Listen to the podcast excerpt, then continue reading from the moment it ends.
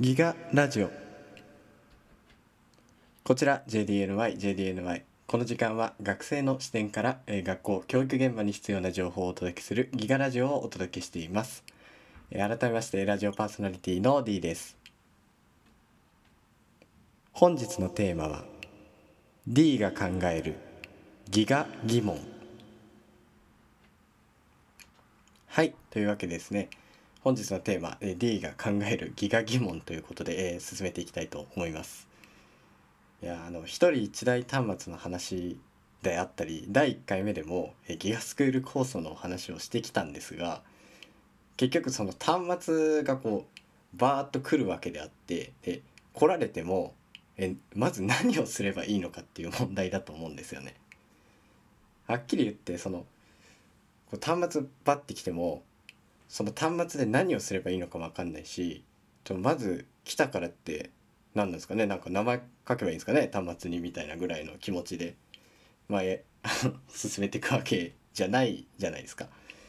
要するに何かこう手順を追ってですねこう準備をしていかなければいけないというわけなんですよ。あのこれ今ねあの録音していますこのギガラジオのこの機材たちも、えー来た時はもう全く自分も分からなくて、えそれ説明書をこうしっかり読んでやっとここまで今この録音のところまでですね、えーたどり着いたわけですからきっとその端末もですね来てすぐにこう何かできるかって言ったらそうじゃなくていろいろな問題がえー出てくると思います。でそんなところでですね、えー私ラジオパーソナリティの D が、えーギガスクールに関するえ疑問をえ持ってきましたのでそちらをですね、えまずは皆様にお伝えしたいと思います。えー一つ目の問題はパスワード問題、ま、こちらだと思うんですよ。皆さんもですねこうスマホをお持ちだと思うんですが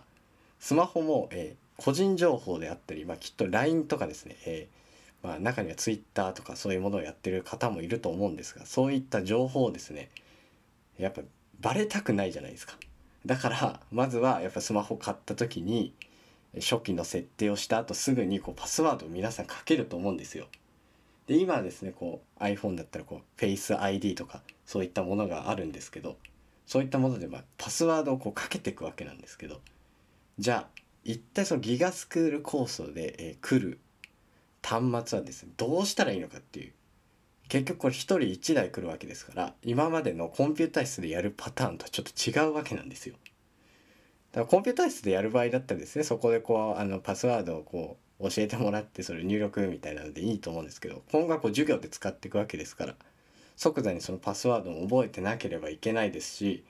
そのパスワード自体をどうやって決めればいいのかっていうのがやっぱ問題になってくると思うんですよね。でまあこれが一つ目の疑問です。えー二つ目の疑問はタイピング問題。いやこちらも問題になってくると思うんですよね。タイピングもいざこう端末来ても結局キーボードで入力してくっていうのがベースになってくるじゃないですか。そしたらですねタイピングどうするんだみたいな今までというか、まあ、自分たちもですねタイピングについては教わってきてないのでパソコンを使うようになったのも大学というか、まあ、大学で主に使うように自分もなってきたんですけどいざそこでですねタイピングやってみようと思って結構難しくて中学校高校の時なんかはこう人差し指で 打ってるみたいな 形が多かったんじゃないのかなって、えーパーソナリティ D 自身もですね、えー考えているところです。ではそういったギガスクール構想になった時ね一人一台端末になった場面でタイピングはどうやってやっていくのかという問題がですね、えー一つの疑問でもあります。こちら最後の、えー疑問です。休み時間は使っていいのか問題。今の2つに比べれば、えちょっと長い文章にはなったんですが端末こう来るので休み時間どうなんだろうなっていうこれも素朴な疑問なんですけど端末がやっぱ近くにあるってことはすぐにこう触れるようなものになってくるのでこちらのその端末が近い状態では 休み時間どうしたらいいのかなっていう問題があるんですよね。こちらのですね、え今回は3つ、え持ってきたんですが皆さんもですね個人個人今の話を聞いていろいろ出てきた疑問などがあると思います。えー、そちらの疑問はですねまたギガサイトの方の、えー、ギガラジオのサイトの方で、えー、質問フォームなりで送ってもらえればいいんですが今回はですねこのラジオパーソナリティ D が持ってきた疑問をそのまま疑問のままに残すんではなく、えー、サイトの方、まあ、ちゃんとしたサイトですね調べてきたので、えー、そちらの方を、えー、後半はお伝えしていこうと思います。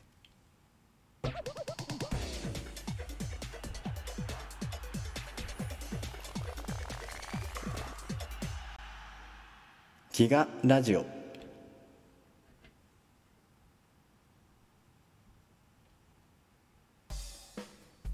こちら JDNY、JDNY。この時間はギガラジオをお届けしています。改めまして、ラジオパーソナリティの D です。今回は D が考えるギガ疑問ということで、今疑問を3つほど挙げました。こちらのですね、疑問をそのまま疑問に残すのではなく、こちらから回答という形でいろいろ調べてきましたので、そちらの方を皆様にお伝えしたいと思います。今回はですねスタディ X スタイルというサイトで調べてきましたこちらのスタディ X スタイル、え、文部科学省で出されているものでして1人1台端末の利活用をスタートさせる全国の教育委員会、学校に対する支援活動を展開するためすぐにでもどの教科でも誰でも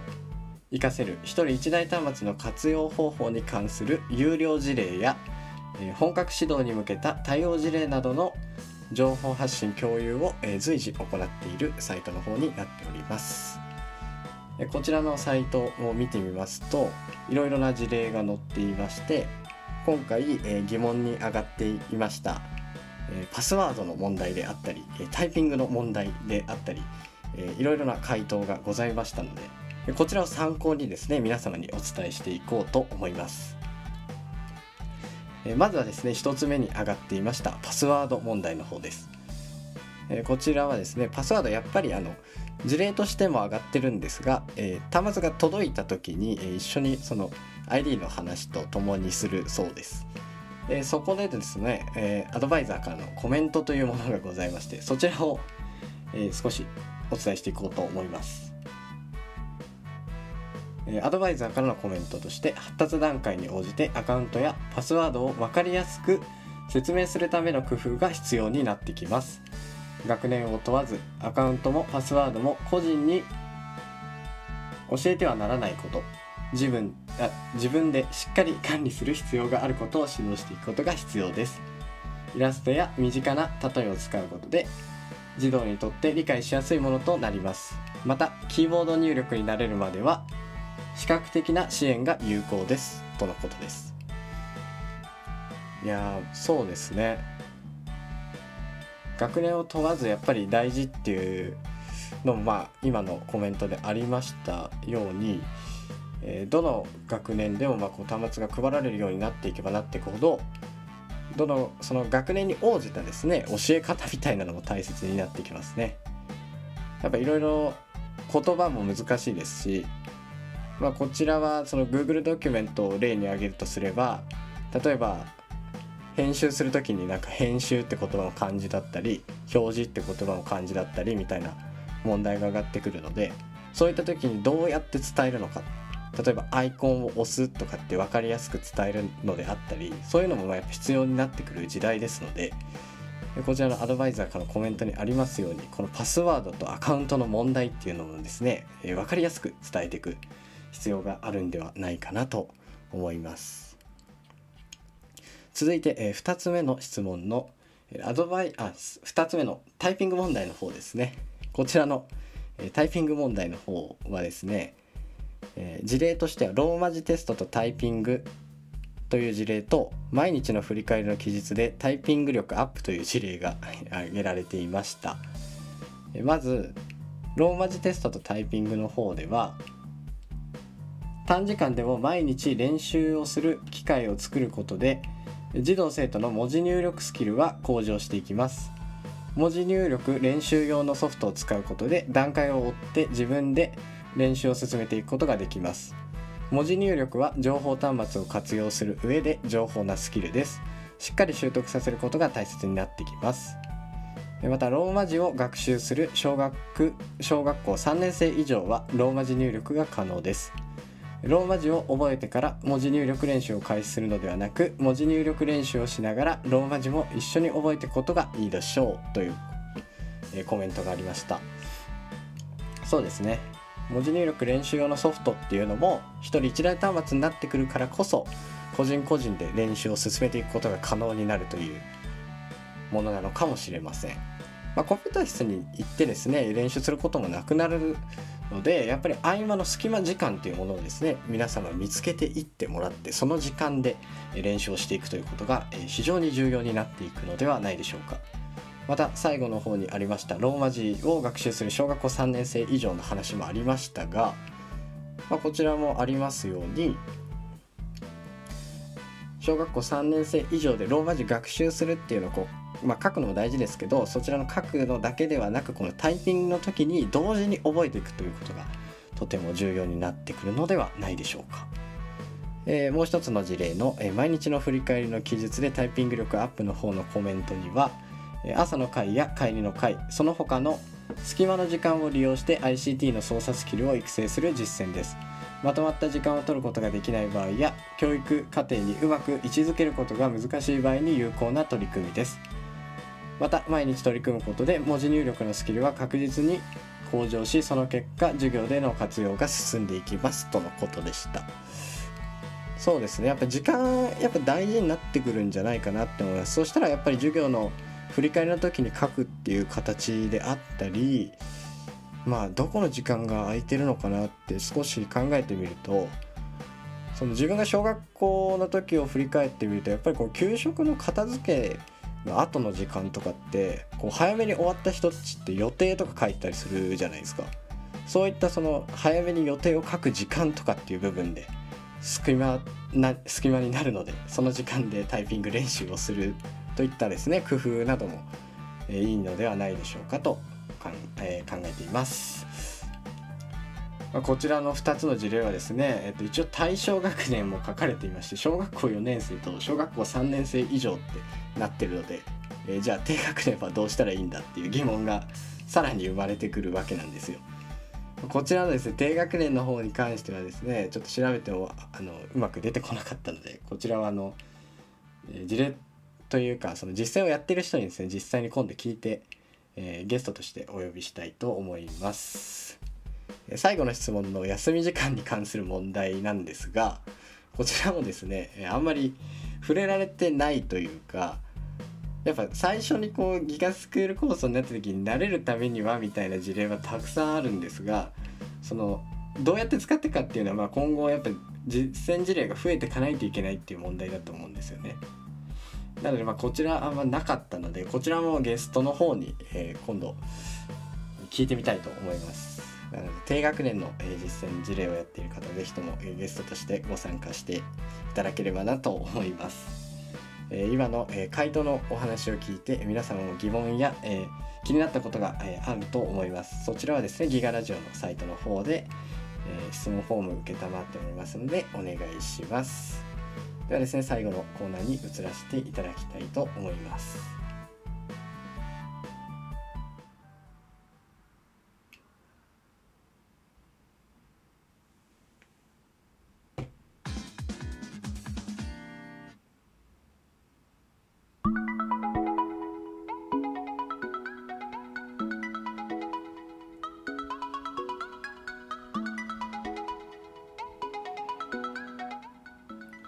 えこちら JDNY、JDNY。えこの時間は学生の視点から学校、教育現場に必要な情報をお届けするギガラジオをお届けしてまいりました。え本日のテーマは D が考えるギガ疑問ということで、え自分が考える疑問を3つ挙げましてそちらに回答するように、え調べた結果を皆様にお伝えするという時間になっていました、えー皆さんもですねお話を聞いて、えーギガに対する疑問など、えー思ったことがいっぱいあると思います。そちらはですねギガラジオのサイトの方に、えーメッセージという欄がございますのでそちらの方から、えーぜひとも皆様のご意見を、えー送っていただけたらなと思います、えそのお便り募集中の隣にですねラジオの感想等というものもございますのでぜひともそちらも回答してもらって、え少しでも、えーパーソナリティの D を元気にしてくれたら 嬉しいと思います。えー今回もですねこのような形で、えー第3回のギガラジオを、え締めさせていただきたいと思います。では皆さんまた来週。バイバイ。